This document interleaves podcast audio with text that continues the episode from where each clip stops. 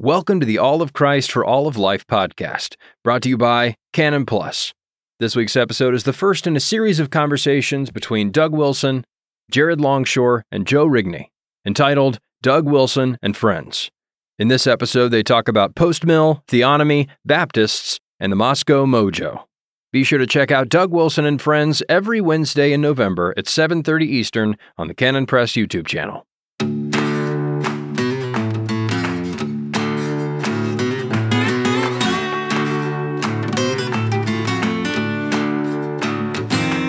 Welcome to Doug Wilson and Friends.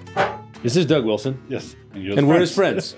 Jared Longshore, I'm Joe Rigney, and here we are, and it is November, that magical time of year filled right. with uh, falling leaves, pumpkin spice, and November- flames and flamethrowers. November decorations. and November decorations. Here we go. So here in Moscow, it is no quarter November, uh, which is filled with straight shooting, uh, new content, loads of free books, and if you want to stay up to date on all of that sort of thing, uh, you can go to noquarternovember.com. It's got all the latest giveaways, uh, live shows, content, you name it. And uh, each Wednesday during this month, uh, Doug, Jared, and I, and maybe some friends, uh, will be here talking about all sorts of stuff and taking your questions. So if you're uh, tuning in now on YouTube, you can drop a question in the comment box, and uh, our good friend Jake over here will uh, maybe toss that in here for us. And uh, but today's topic is going to be uh, post mill theonomy, Baptists, and the Moscow Mojo. But before we get there, let's talk about a certain video. Um, first, Doug, congratulations! You Thank you. survived I- I another it. year. You made it. Sketchiest one. Sketchiest no- one of all. Yeah. well, actually, no, it wasn't the sketchiest one. Okay. yeah. How did so? First question: How did this one compare to previous years? You got so we got uh, couch, truck, yeah. boat, Um, office, office, and field, field, and then and then now this. Yeah. So, um, generally speaking, how did this stack up compared to other? this is um, so probably the sketchiest was the office burn last year. Okay. uh, last year um, because the thing it was an art. It was a office built outside Uh-huh. with a V, and Uh-huh. then the office was there, and the thing turned into a fire fire NATO. okay. and I was sitting there. I could feel the Yeah, a little and, dicey. and Nancy was on set, so she was uh, probably uh, more concerned about this one than okay. than uh, any of the others, and I think rightly so. I could feel the The heat. I could feel I could feel the heat in the truck too, but but that was um, a little the- little gnarlier. there. This was more you're trusting the engineers and you trust the people who put this thing together. But there's a lot of power in this thing. Okay. So if if you see the size of this tank, Yeah. it's um, it's diesel and you mix in whatever Yeah. uh, uh, mix you have in there. But if you put it in a in a car with good mileage, you could make it a good way into Montana with this. with, with this, Yeah. But uh, it lasts four minutes. if so, so you can burn that amount of gas In four minutes. in four minutes, okay. which means there's a lot of energy coming out of that nozzle. Right. It's got it's got CO two to like pressurize it, shoot it out. There's a torch at the end. So this this is one of the, you have to file it in the category of things that were on my bucket list that I didn't know that I didn't know were on my bucket list. and and but it but it, everything everyone's fine. Everyone's How- fine. How did how did Nancy feel? How did where did this rank on her? So last year was a little dicey. yeah, and uh, Nancy was a great. She was great. She was a trooper, She was a trooper. She was all in. but she was having to be a trooper. um, and uh, for all of you, uh, good news. Sometime later this month, keep your eye out because there may or may not be an opportunity for you yourself to purchase your own no quarter November flamethrower. Uh, snow removal equipment. Snow removal equipment. That's right. Um, that's what Don't use The it on your pre-order is live. the What's that? pre-order. Pre-order is live. Pre-order is live. You can And- go. Yeah, don't use it on the snow on your roof. That's right, and um, handle with care all Drive- of the all all, of, the- yeah, all the all things. disclaimers. All of the things. Insert yeah. disclaimers here. Uh, don't light your cigar with it. Okay, so uh, I think as the month goes on, we'll get some more insight on why you burned Instagram, Elsa, and Larry the Cucumber. Um, so we'll get some more from you, I think, on on wh- why those particular Right. things. Okay, so we'll we'll kick that till later. Um, but the theme: apocalypse proof your family. Right. Give us a little. What, what's that? Why are we doing that? Okay, so we are living in a time when everything is disintegrating. A lot of things that people assumed were sort of among the permanent things. Turns out they weren't. So it's it's the same reason that Augustine wrote City of God. So uh, the Visigoths came down and sacked Rome, and a lot of Roman Christians had assumed that Rome, the eternal Mhm. city, Mhm. was actually an eter- eternal Yeah. city. They bought into it. they, they bought into it and they thought well, in, even if you never raised the question expressly to yourself it's easy to f- assume that that's a fixture and no ozymandian empire ever identifies itself as that beforehand Mhm. right Eh, you know you just think that this is a part of the permanent structure of things Right. and a lot of american christians bought into that and then over the last two or three years a lot of those things that seem so stable have just started to come apart in our hands and good Christian folks are worried about what kind of world their kids are going to grow up in. Mm. They're worried about how they're, where are my grandkids going to go to school? Yep. What are my grandkids going to learn? How are they going to make? Are they going to make it? Right. You know, and so, and, at the same time, a lot of Christian leadership who the the, the people who seemed to be part of that permanent infrastructure of stability flaked. Um, Right. uh, flaked on COVID, flaked on Well, m- masks, flaked on the woke stuff.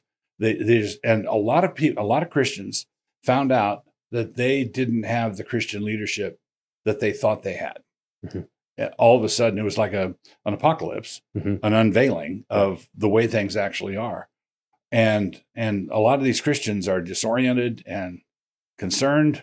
Some of them maybe shocked, panicked. You know what? Are, what are we going to do? And what we're trying to do is provide some uh, like a sure word in an unstable time. Right. The, the, God's word doesn't change. So uh, when everything's falling apart, what what are the permanent things? Well, the grass withers, the flower fades, but the word of the Lord stands forever. Yeah. So God's word is a constant. Uh, and in the middle of this chaotic time, your neighbor is going to live forever. Mhm. Your your neighbor is among the per- permanent things. Yeah. Your children, your wife, your Yeah. husband. so so apocalypse for the In- family. Invest invest in the permanent things. Right. Good. So for for this week, uh, free book of the week, Covenant Household. You can get that uh, at noquarternovember.com. Um, and what's that book? What how does that book fit in? What's co- give me the gist of the covenant? What's the the quick plug for Covenant Household? Okay, the covenant household is one of the things we've I over the years I've taught through marriage and family and uh, raising teens, and I've, I've Yep. pre- preached and taught on those things. And we have books that focus on different parts, you know, whether it's fidelity or future man or whatever. And then uh, the covenant household was a series of messages I preached that was sort of wanting to put everything into One spot. bring everything into one sort of uh, intro to the whole thing. And um, and the Canon folks were very kind kind enough to take those talks and turn them into prose. Yeah. Yeah. it's not exactly how I speak because someday someday I'm going to learn how to speak in complete sentences. but I but that day is not yet Not yet. but but they fixed that all that kind of stuff Okay. and uh, and then i went over it and edited it for publication but it, it's sort of a um, synopsis or a refresher or a review or a starter kit Yeah. of of the whole thing Right. And I, I appreciated part of what I appreciate is the structure of the household, how's it supposed to work? And then it's got chapters on different sins of the household. Sin, uh, husband sins, father sins, wife sins, mother sins, kid sins, and just kind of what are the different temptations that everybody's going to face. So it's really helpful. That one's free all week. Pick it up. All right.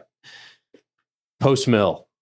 Baptists. We're for it. We're in favor. Okay. uh, moving on. No, uh, in in I don't know, last couple of uh, months, been a number of uh, dust ups, sometimes online, sometimes offline, over things like eschatology, um, mere Christendom, Christian nationalism, that whole deal. And there's a kind of um, a steady stream of criticisms, we might say, from particular Baptists um, Baptists seem to kind of get it. So, so there's been recent recent things. So, um, and and there's often criticisms coming our way uh, out here um, for what what we're all about. And so, um, one of the things I hate more than anything is confusion. Like I just hate. I the few things irk me more than when there's confusion that I that I think I could do something about.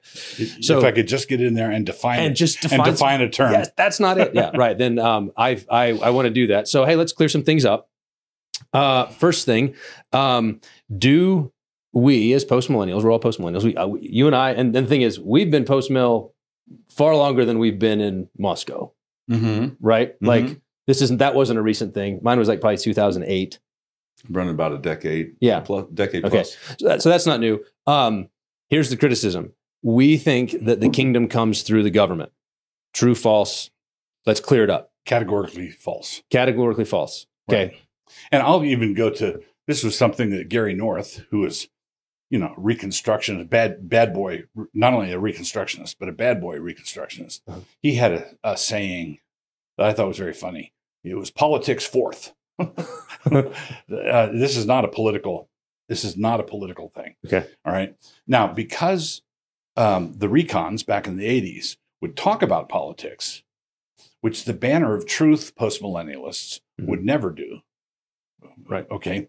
Um, well, actually, the the guys that they would reprint, Uh-huh. they would talk about Politics. politics, but they did that back in the 17th century. Right. Yeah. When it was safe behind the glass. yeah.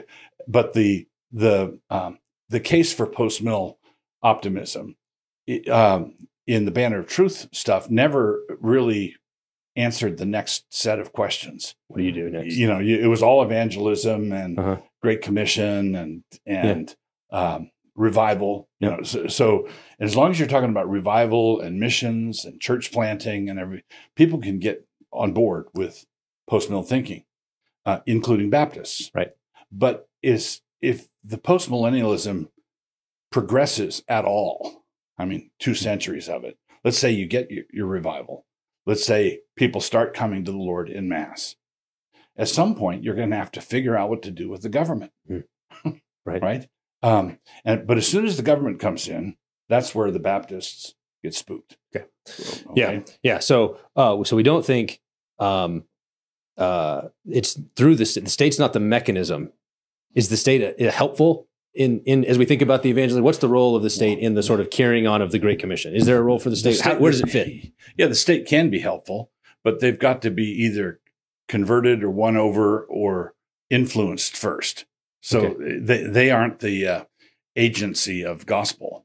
Uh, the gospel has to come to them first, and then they can encourage missionaries or open the doors to you know stop banning the import of Bibles. Yeah. Right. right, you know that that kind of thing. Yeah, So, so there's that supportive role that they can find, and they can uh, pass law, good laws that sort of remind people of what sin is, so that the preacher's got something to work with. Like there's a role there, Yeah. sort of the second use of the law, restraining evil, teaching people what's good, that sort of thing. So uh, to to take Isaiah's language of the kings being nursing fathers, Yeah. which the American Westminster Confession uh, points to Yep. in talking about church-state relations, and I we, we might throw this in here just a free November tidbit. If you're a PCA minister and you don't like what we're saying about all this, then you need to, you need to take an exception with your presbytery on Westminster. on the Westminster Confession because the Westminster Confession says that the magistrate is to be a nursing father and to be encouraging to the churches of our common Lord. Right. Right. That is that's mere Christendom. Yep. The the mere Christendom thing that I'm advocating is flat spang in the middle of the American Westminster Confession, which is tamer Uh-huh. than the, the- British, the British. Westminster Right. uh, Confession. So if you haven't taken a, an exception on that point, then you really, for the sake of your conscience, you need to. And you might say at this point, once you affirm that there is a role of the state, like they're doing something there, it it doesn't follow that that means we're saying you should put your trust in man. Right. Okay. So you're trusting in the Lord and you're going to see a manifestation of the kingdom of God on earth, which is this is what uh, would differentiate us truly from Jim Hamilton. So Jim Hamilton, pastor at uh, Kenwood Baptist and professor at Southern Seminary, where I went to seminary. He's the one who had Yep. objected. They're doing a church wide um, Bible study on this postmillennialism. That was the first, Yep. uh, the first of the four uh, Bible studies that were given. Um, there, he he said, "My hope is after Jesus returns. Right. That's where the hope is." Right, and we are saying no. Postmillennialism is saying um, that when Christ uh, came to earth and he said, "The kingdom of heaven is at hand," he meant it Right. at hand as it's here. Right. Um, when he stood there soon to go to the cross, and he says, My kingdom is not of this world.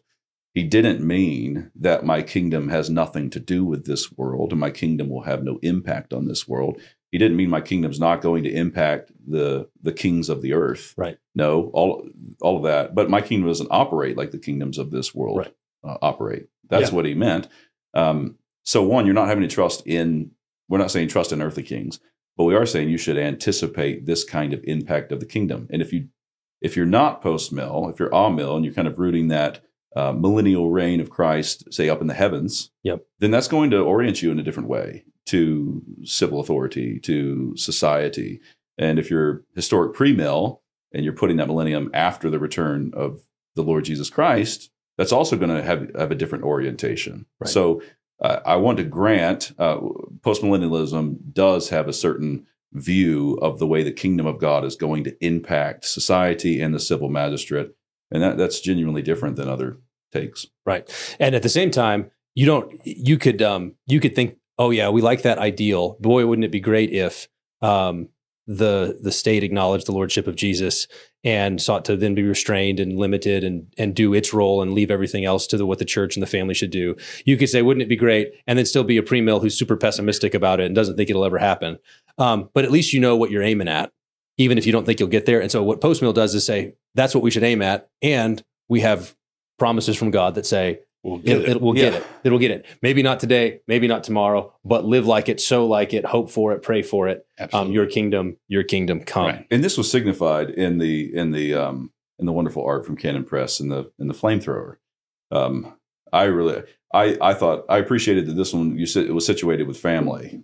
Okay, because I think the charge comes. What why is why is this Pastor Wilson out there always burning things in November? Is he just an old guy that needs to let off some steam? Is that what's going on? And, that uh, might be true also. Multiple things These things are not true. mutually there, there can, exclusive. you can Uh, maintain two things at once. yeah, yeah. But it's it's clear. No, we're actually defending against real threats that are coming against the Christian faith and the kingdom of God and our people and our families. Okay, Right. that's ve- it's a very um, incarnated take of the Christian faith. And when that thing comes meandering along, we plan to say something about it. We Right. plan to do something about it. Right. And it's not this retreatism kind of into ourselves. It's actually looking around kind of sons of Issachar status. All of that is that's the fruit of postmillennialism, and I think that's what's so attractive. You know, people talk about the Moscow mojo. Yeah. Well, there is, this is tied into a certain view of the kingdom of God and its manifestation on earth, and thus how we do apologetics. um, to tag on to that, that reminds me of, of the great Chestertonian line of a man should fight because he loves what's behind him, not that he hates what's in front of him. Or Yep. the the it's not like uh, there's a certain kind of man that wants to fight and kill, and wolves will do. Mhm. Um, it's it's got to be a love of the sheep.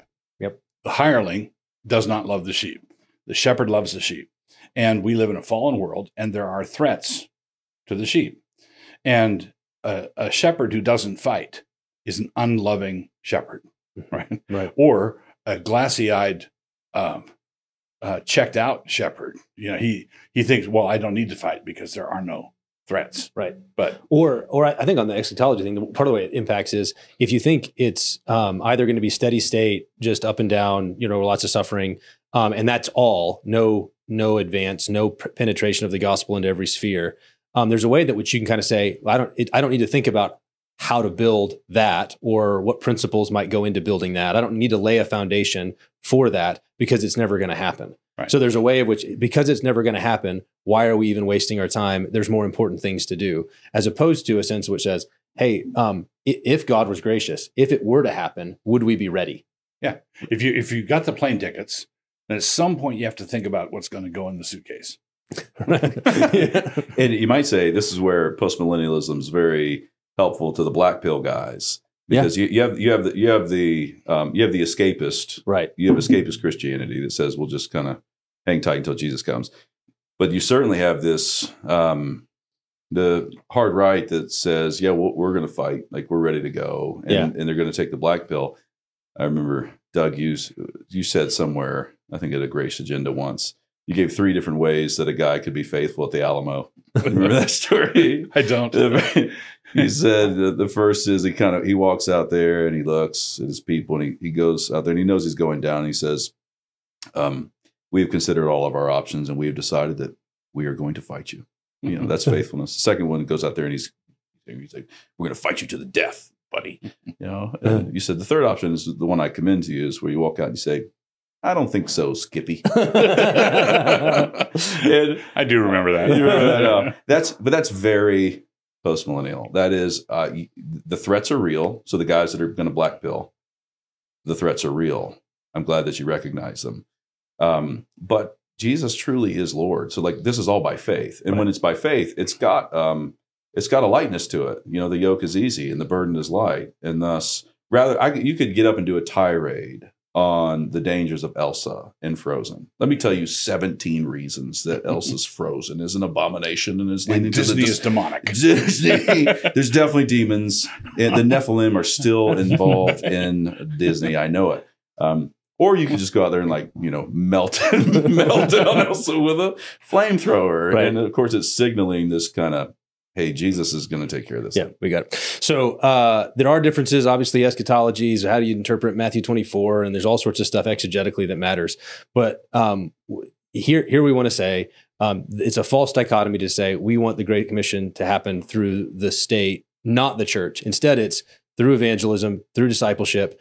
Um, you get discipled, then your family gets discipled, then your church is part of that discipleship. Uh, your vocation, hopefully, you have some Christian businesses, and eventually it works its way out Right. to the state, and it, it encompasses everything. So the state is not the means of discipleship exactly, but it's one of the objects of it. It's Yeah, one of the things that needs to get discipled. It gets invited to the party at some point. That's right.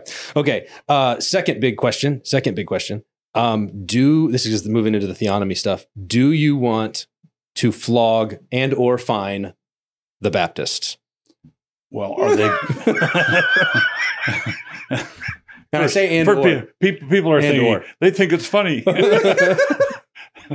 But, um, basically, the question would be: Are they good Baptists? not not not not not 40 times.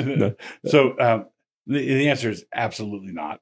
Um, and and I this this is one of the uh, it can be an exasperating feature of these sorts of debates because you know what it's like to be in a conversation or a debate and somebody comes up 35 minutes into the discussion Yeah. and thinks he's been there the whole time right. and and takes off on something well twitter is like that and Right. facebook is like that Never ending conversation, and everybody's leaving and coming and going. coming, going, Yeah, and, yeah. yeah.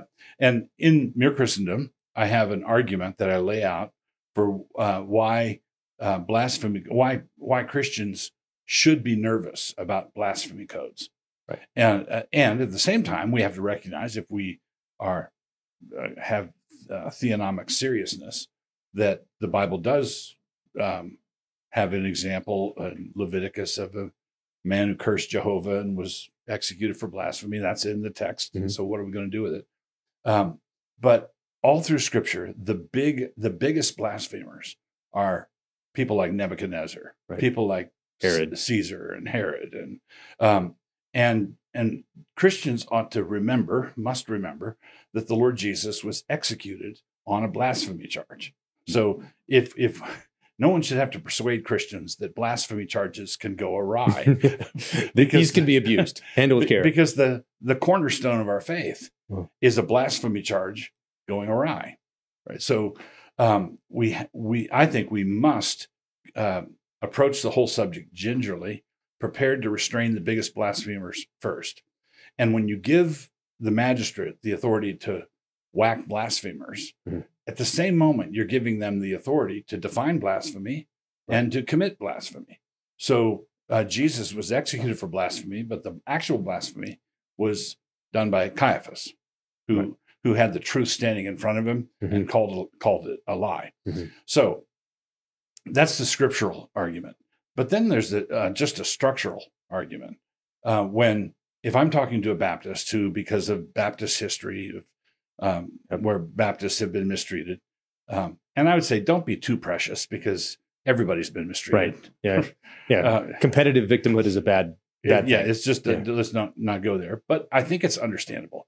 Hey, uh, this this uh, hero of mine of Baptist theology spent X number of years in prison for his Right. convictions, and and I'd say let's just stop right there. When when Christians persecute Baptists, when professing Christians persecute professing Christians who are Baptists for that reason, and Jesus is looking down from heaven on that. Does Jesus approve of that or disapprove of that? Hmm. And this is just very simple. Well, we should all say, and I would agree, Jesus disapproves of that. Mhm. Well, if Jesus disapproves of it, and if we should repent and modify our behavior to conform to what Jesus wants, Yeah. welcome to Christian nationalism. Right. Yeah. That's that's what we're arguing for. Right. So the consistent Baptist position would be something like um, the state should. I, I think this is the option that's open to Baptists on this question, which is the state should acknowledge the lordship of Jesus, it should acknowledge the living God, and then say, and we want to give a wide latitude on religious opinions um, because that's not the right mechanism to deal with this. But we're gonna we're gonna restrain all of that thing in the name of Jesus. In, in the name of Jesus, we're going to restrain the state's ability to interfere on some of this stuff. There, there, there would be a way. I think Baptists could could do that. What's odd is how many of them don't want to. Right right. And they don't want me- they don't want to acknowledge that that's what I'm arguing for. Right. Right. Yeah. Not only do they need to acknowledge the Lord Jesus Christ, but then they need to acknowledge his word and realize that this is not this is not some crazy theonomy kind of thing, right? So very often right now you'll have like the theonomist versus the Thomists. Yeah. They'll start to do their thing, natural law versus Bible law, Yeah. and all of that. And it's striking to me. You can open up the Summa and you can go to Augustine's portion on law, and it's crystal clear that he says human law, Yeah. laws that societies make, um, have to be um, governed In, Grounded in accord with in accord with the revealed law, the both the, the divine law, Yeah. Bible law, and natural law. He just Yeah. says both of these things. Yeah. So it's not like Aquinas is saying that you should just go and uh, make up whatever laws you want. You can Right. end up persecuting Baptists. He's saying no, you have to ground what you're doing in the Bible. Yeah. ground what you're doing with. Does Right. Jesus approve of this? How are you going to answer the question of whether Jesus approves of this or not? Well, you're going to pay attention to the Bible, to what he's actually said. And um, to claim that means you're going to be some wild theonomist, like, Mhm. you know, is not, that's not where um, the church has been throughout history. It's not even where a guy like Thomas Aquinas was. So I, it's a, and then you, Romans 13, I tell um, students at NSA regularly, I, I said, I thank God for COVID. And you should thank the Lord. You should just thank the Lord every day, every night you go to sleep. Thank you, Lord, for COVID, because you know it helped every single evangelical begin to pay attention to Romans 13. Right. That was the thing. What Romans does it mean? 13. Romans What 13. Yep. And uh, they, of course, were referencing it to say that you should just do whatever the government says. But as you look at the text, it's very clear that the civil authority is a minister of God. God. And should know it. And I say, uh, if he if he's a servant of God, are servants supposed to obey, obey their masters? Right. Everybody's like, why? Yes, I think They- they- they should. That would be I think that's a part of it. And has the has the master said anything to them about what they're supposed to do in their office? And the answer is, well, yes, he has. So, uh, so here's here's a quote. I just want to let's let's make sure we just double click clear it up. Um, in Empires of Dirt, um, which was sort of a precursor to Mere Christendom, the more Yeah. recent book, um, you wrote, um, "I am wishing for a civilization where my critics would say a Baptist might be fined for failing to understand the covenant with Abraham." Right now, the part of what's been confusing here is people have said right, and they they think you mean right. That's correct. I want to find Baptists right. as opposed to right i'm wishing for a civilization where that abuse is possible Correct. I was saying, right. I take your point.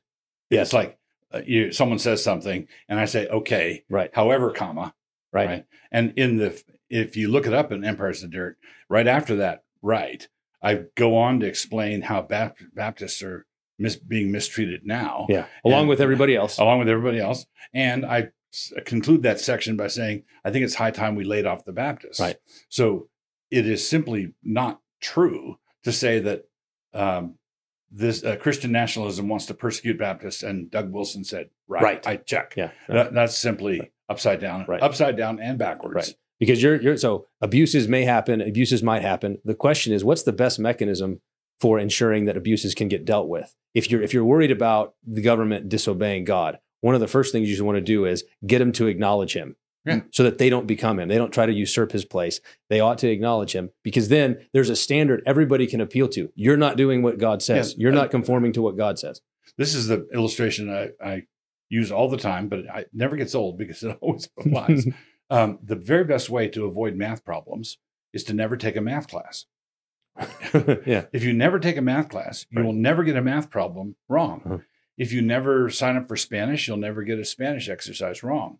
If you never uh, seek what wise biblical governance looks like, you will never get it wrong. In fact, why don't you just take your talent and go bury it in a napkin? Mhm. Uh, because our Lord is a harsh master, and and He'll be pleased when I come back with the one talent. Mhm. Well, He says, "No, you wicked, ser- you Yeah, wicked, wicked servant. servant. You Yeah. you can't do that. We don't have the option of checking out. Right. Um, the the the world is upon us. Right. Um, that will say you may not be interested in war, but war is interested in you. You may not be interested in politics, but politics is interested in you. You may not be interested in the government, but the government is interested in you. And Christians, uh, the First John ends with "Little children, keep yourself from idols." Mhm. Well, the preeminent idol today is the state. Mhm. That's the preeminent idol, and w- Christians need to do a lot better job of resisting that idol. Mhm. And and when we resist it, some Christians oppose that because they think I want to make the idol bigger. right. I'm I'm climbing up the pedestal with Yeah. tackle or flamethrower. Yeah. I, I wanted to pull this idol down, Uh-huh. and they're saying you're the only reason you have for getting up there is you want to make the idol bigger, Yeah. and you want to give the idol power to Right. punish Baptists. Yeah. Uh, qu- quick one. Um, does mere Christendom mean you're in favor of an established state church? So tax supported for the church, privileges for that church.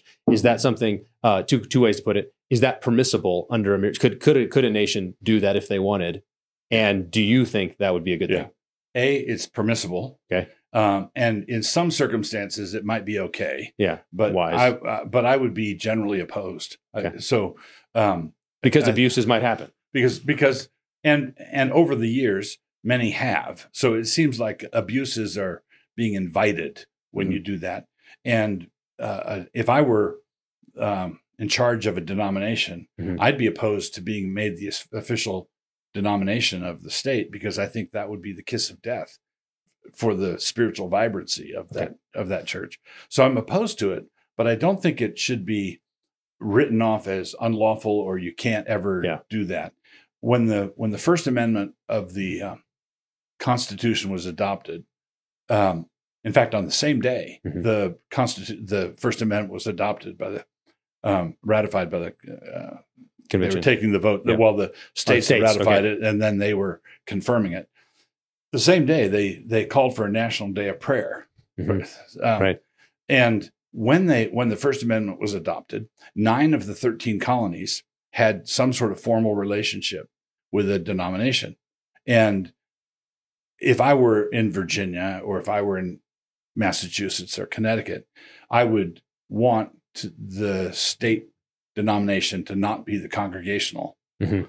because I don't think that's the wisest way to arrange affairs. Right. But it's not, but I would say I'm against it, but it's not unconstitutional Right. Yeah. Be- because when the Constitution was adopted, most of the states were doing it. Right. Yeah. So so in some ways you would be you would be in favor of disestablishment at the time, Correct. but not not on the grounds that this is fundamentally um, unlawful Or un- or, or, evil. or, or evil. Um, but just this isn't the best way to do it. yeah, I don't think it'd be prudent. Yeah. Good. So wouldn't- don't think it'd be prudent. Okay. Um, what? Uh, so so when we say uh, you, you've described yourself general equity theonomist, um, maybe just quickly clear, just quick nugget there on general equity because I, I think people go. One of the criticisms is you can't do that. You're combining. You know, theonomist means you want to apply Ju- Moses' laws all the way down right today, um, and you're trying to kind of fudge by saying general equity. So when you say general equity, what are you referring to? So I'm not trying to fudge. What I'm trying to do is negotiate with my interlocutors in, in good faith. Okay. Okay, so everybody's got a point. Uh, Uh-huh. we've we've all got various perspectives. And I'm good-hearted Christians all have concerns and their perspective and stuff. And I learned a lot from the theonomists, the the pure purebred, the thoroughbred theonomists. Rushdoony type Rush guys. Dooney and North and those guys.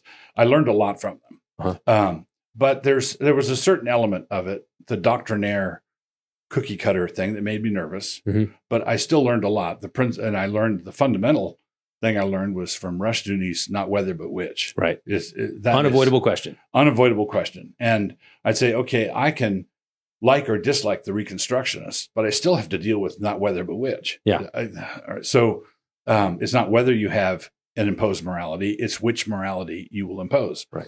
So um, the, I learned this stuff, and I take some of the criticisms on board Mhm. and say, okay, how can we as the Bible says, strive for like mindedness. Yep. Okay.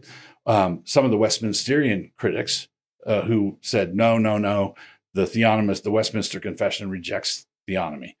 Well, in the Westminster Confession, when it breaks down the, it uses the standard breakdown of the law, the moral law, the ceremonial law, and the judicial law.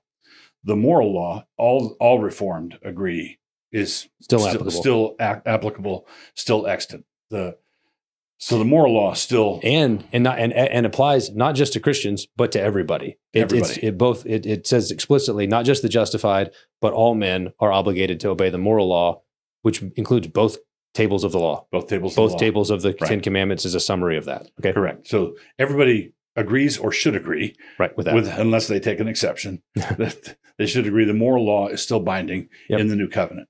The ceremonial law we all agree on. Uh, we don't sacrifice bulls and goats Yep. because they pointed toward Christ and He's Christ has come. He's the once for all sacrifice.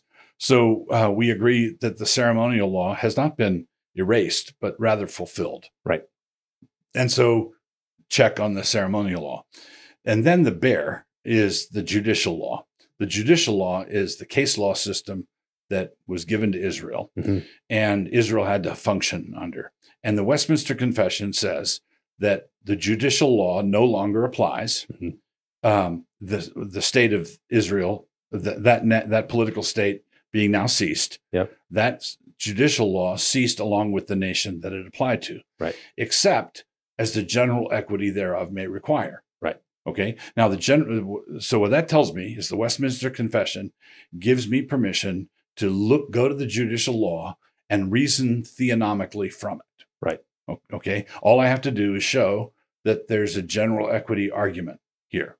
Um, if it was something to do with the territorial division of the land, like which Yep. which part does Naphtali get? Yeah. Okay. Um, that's not going to be a general equity Right. argument. All right. But if it says you need to have a balustrade around the roof of your house, and we don't apply that because nobody goes up there to cool off in the Yep. evenings.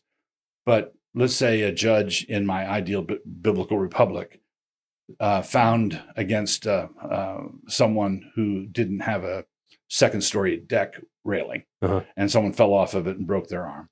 Um, and the judge cited the Deut- requirement of the yeah. balustrade. I would say that's an application of Right. the general equity of the law, eh, which means that the ju- judicial law is not God's law emeritus. Yeah. It's not God's law gone away.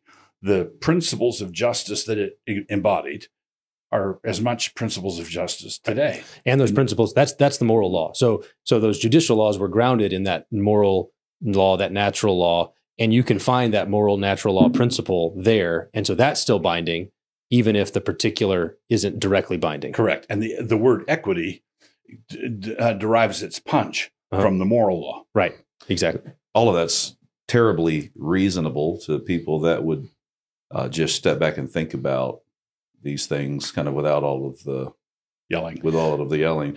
The um, I think it's Junius, old reformer, that said um, that basically spoke glowingly about the Mosaic judicial code in the sense that this is the only civil code Yeah. that God Himself has ever written. Yeah. Okay, so take all. Let's take all. You know, think, well, we really like how the Romans did it or how the Greeks did it. You know? Yeah. Well, like this one was penned by God. Yeah. Wouldn't you want to pay attention to it? Like, wouldn't you know? Wouldn't you want your judges to be like, I'm going to check that one out? Yeah. I, I bet. I I, bet see- it was pretty good. i bet he knew how to Isn't, apply it isn't there anything to learn there?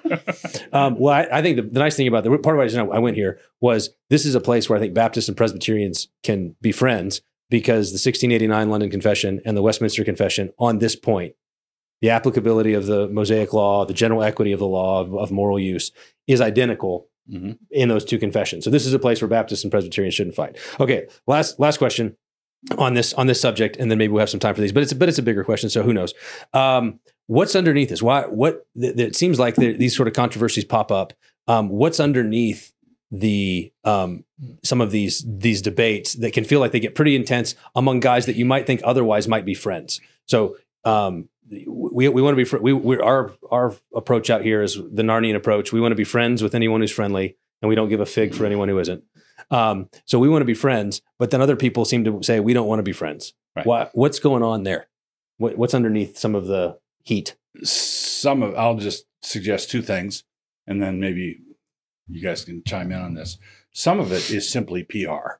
Um, it's the, the that person, that particular person who's dis- distancing himself, might not have a dog in the fight and might not be all that agitated about about things, but would catch unshirted hell if they were friendly to Mhm. us. Mhm. Um, there are people in his circle Mhm. who would um, be very upset, Uh, Mm-hmm. and so we've we we have uh, sort of direct knowledge of what kind of pressure is applied to people who start to be friendly to us or Mhm. who accept a speaking invitation or Yeah. who, you know um, so we we know that there are there are pressures that people have to navigate so that's one one reason another reason i think has to do with eschatology and the, and the eschatology the the fact that we're post mill and the fact that many of the our natural allies out there are not necessarily you can be anti woke and not post mill Mhm. you can be good on covid and Yep. you didn't shut your church down Yep. john macarthur is not post mill Yep. but he he was he stood tall during covid um, you so you could be not on the same page with us eschatologically and yet be natural allies on things like the lockdowns covid masking um, Right. uh, private schools Not to mention biblical authority and a whole host of other sort of Right. common out theological Yeah. Right. um, yeah so so um, the postmillennialism means that we think we're actually going to get to the point whether it's us our great grandchildren or their great grandchildren we believe that our people are going to at someday have to answer these questions about church state relations Mhm. we're we're going to have to address it and the the uh, all-mill position or some pre-mill positions, they, they don't have a teleology that allows for that. There, Mhm. that- there's just nothing in the budget for that Mhm. right Mhm. and they don't like being dragged that direction Right. Because it feels to them like a distraction. You're taking us off of what we what we think we should be doing right and trying to get us to do something over here that we don't want to do. so i would say that the the hidden driver of some of this angst is the eschatology Okay.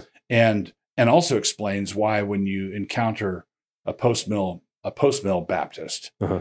uh, there's much more a much greater likelihood of us getting along. Right.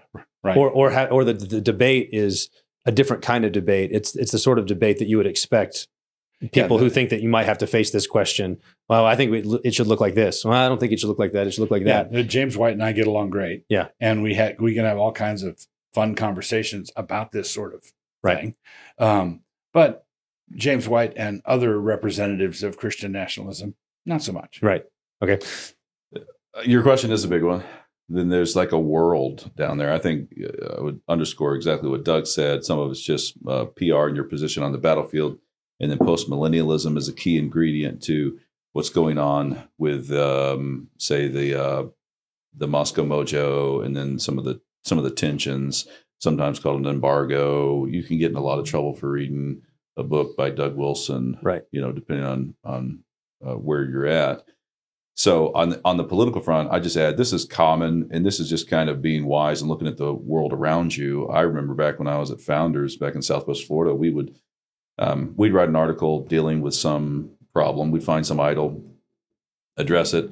Um, a guy at a seminary, you know, Mhm. would retweet it, Mhm. and you could have Russell Moore in Nashville, Mhm. Tennessee, at the ERLC, pick up the phone, call that seminary president And say, hey, this seminary president calls the dean.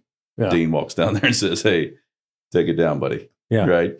Um, I recently posted um, an article, and a young guy at Southern said, "You guys are so cheerful and so kind, and I'm just getting so tired of these guys that won't even like deal with the arguments, but just say bad, bad, bad." Yeah. And I was like, I almost wanted to write it and be like, "If you want any future, Yeah. you're gonna want to take that down, all right? Yeah. Because somebody's gonna come put his arm around you and say these things."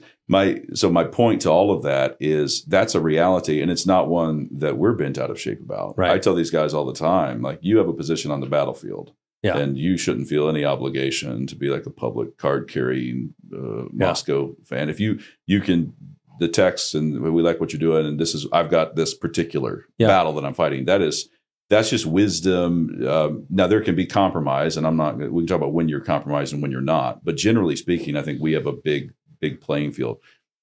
I would add this. So the second ingredient, the postmillennialism.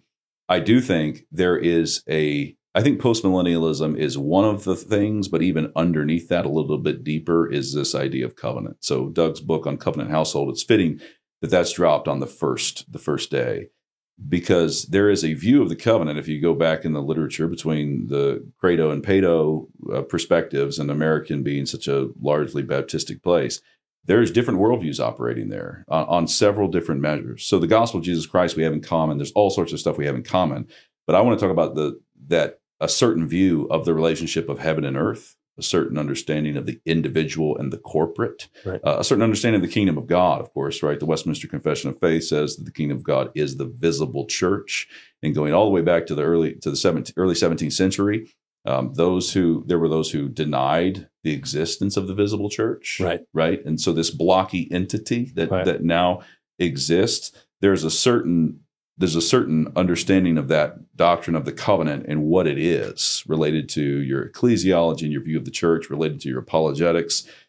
That um, you could hold all of that, hold to all of that, and maybe not, you know, go like flame throw, go flame throw an Instagram. Like somebody's going to say, "Isn't this just about flame throwing an Instagram?" And that's not my jam. Um, okay, but no, really, there. Think deeply about this. There's a view of your home and your children. There's a view of worship, what's going on in worship. All of that kind of arising out of of a view, a particular view of the covenant that I think is informing at large the differences. I highlighted this in my response to Jim Hamilton. I Mhm. said Jim is actually pointing to key differences. Yeah. I think this is related to why people missed on COVID. If you don't believe in the earthly manifestation of the kingdom of God, if you don't believe in like visible church, okay, if you do, if, if if let's go sacraments, if the sacraments are just merely remembering Christ and there's not some real participation, can't we get away with not having them?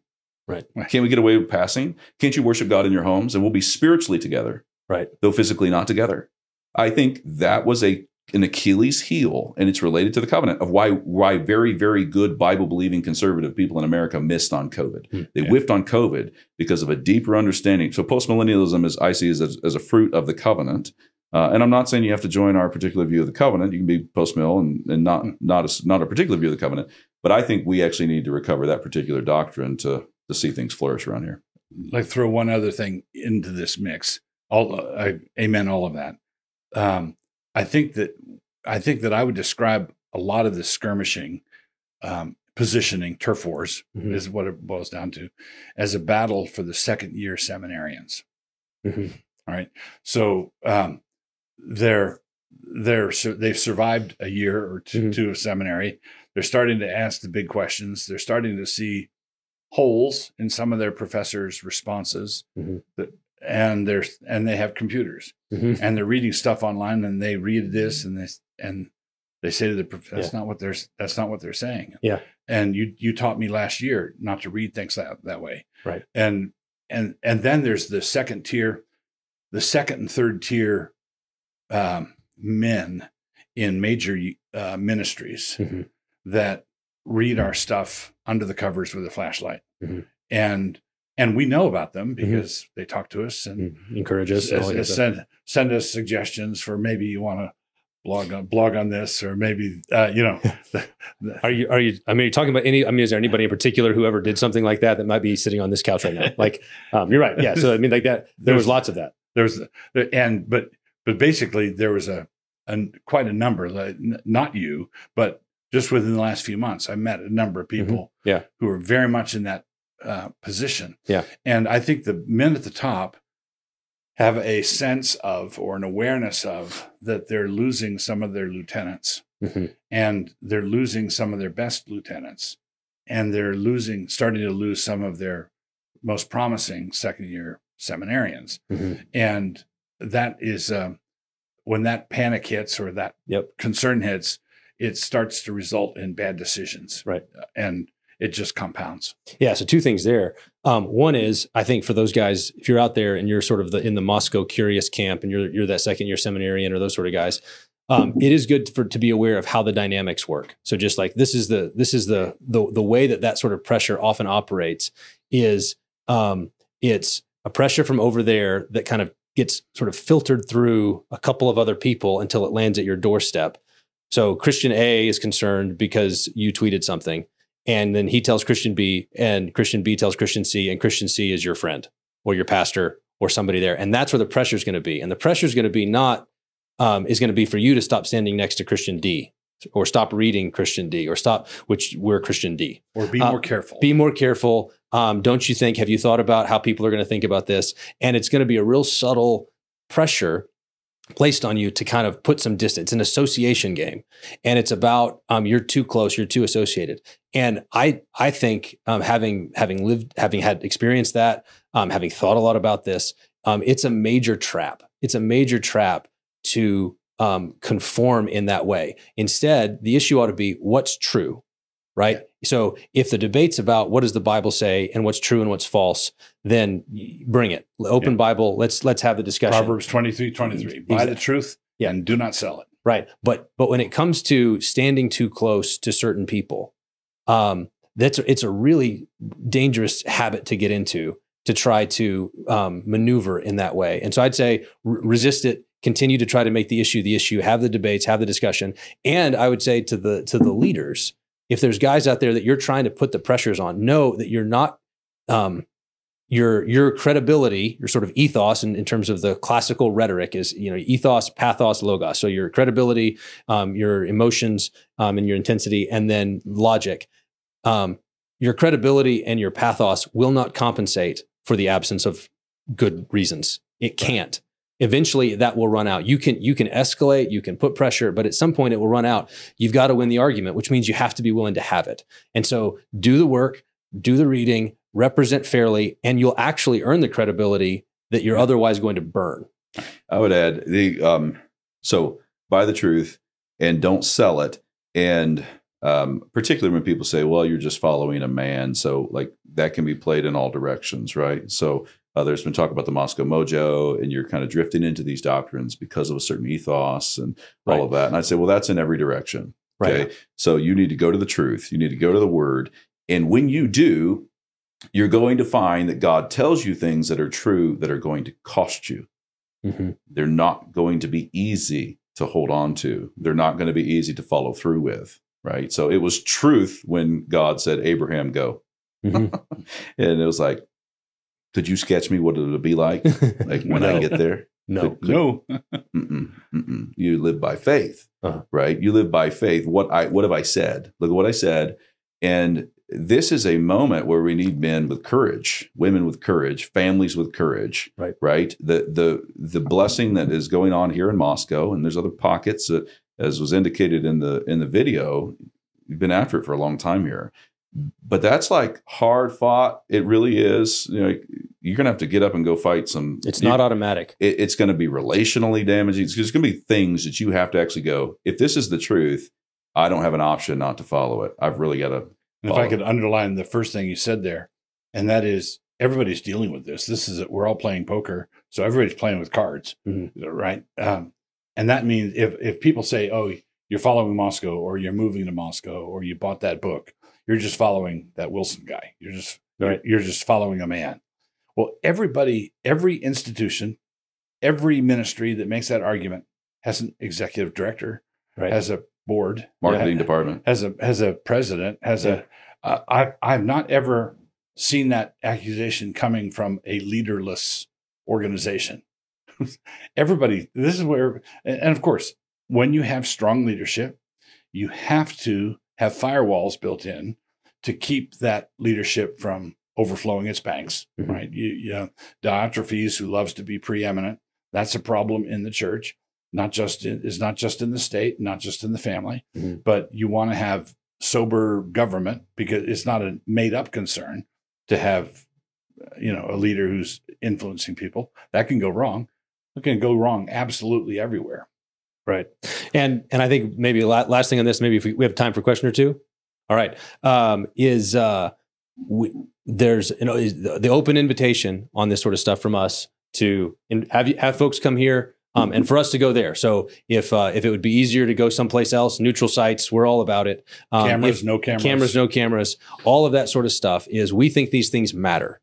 We think they matter. We think these are important questions. We think these are the, the Bible matters, Jesus matters, um, the authority of your family matters. All of this matters, and we we want to help. We want to enable, and and if even if the help is just bringing clarity about where the differences are, we're we're ready, willing, and able, and we want to be friends with as many people as we can. We don't. So it, one of the things that was a little has been a little puzzling is when Jared and I um, moved here to be thought of as defecting from something, as opposed to simply being redeployed in the same thing that we were already doing right? We were we're laboring faithfully. Now we're just laboring in a different part of the wall, but we're all still part of the same team and Defending and the same city. descending same city and uh, and want to bless all of the people other places who are doing who are doing the good work and just to uh, give credit where credit's due i think i saw this on online you know while the presbyterians are writing you know academic books about christian nationalism the baptists just done went and snuck in a guy two heartbeats away from the president right the christian prince is like there They're, these guys are Dude, talking that about SBC is This- in the White House. Exactly. Like these guys are like, it. he's like no Christian Prince, and then it's like they snuck him in while we were distracted by these Twitter debates. I just thought, how unfair is that? Like, right? So Deeds, not words for That's- me. that's right. That's right. It's like the what's the the, the um the guy the uh, Jesus story about the son who said I'm going but doesn't go, Yeah, and yeah. then the son who said I'm not going and then went, and it's like they're the Baptists. Yeah, there they go. There you go. Uh, so any any quick questions, Jake? Anything looking good that we want to hit here? No, we should end. We should end. All right. Well, with that, uh, want to give one quick plug for the Moscow Mojo bundle. You can find this um, uh, at Canon. Uh, so this is uh, Heaven Misplaced, which is on Post Mill. Uh, Empires of Dirt, which we mentioned uh, on Mere Christendom and Islam and that sort of thing. And Serrated Edge, it's a little package um, that will kind of get you a sense of what Moscow is all about. Until next week, love Jesus, love your family, love your neighbors, build and fight, and hoist the colors high. You enjoyed this episode, be sure to check out more Doug Wilson and Friends every Wednesday in November at 7:30 Eastern on the Canon Press YouTube channel.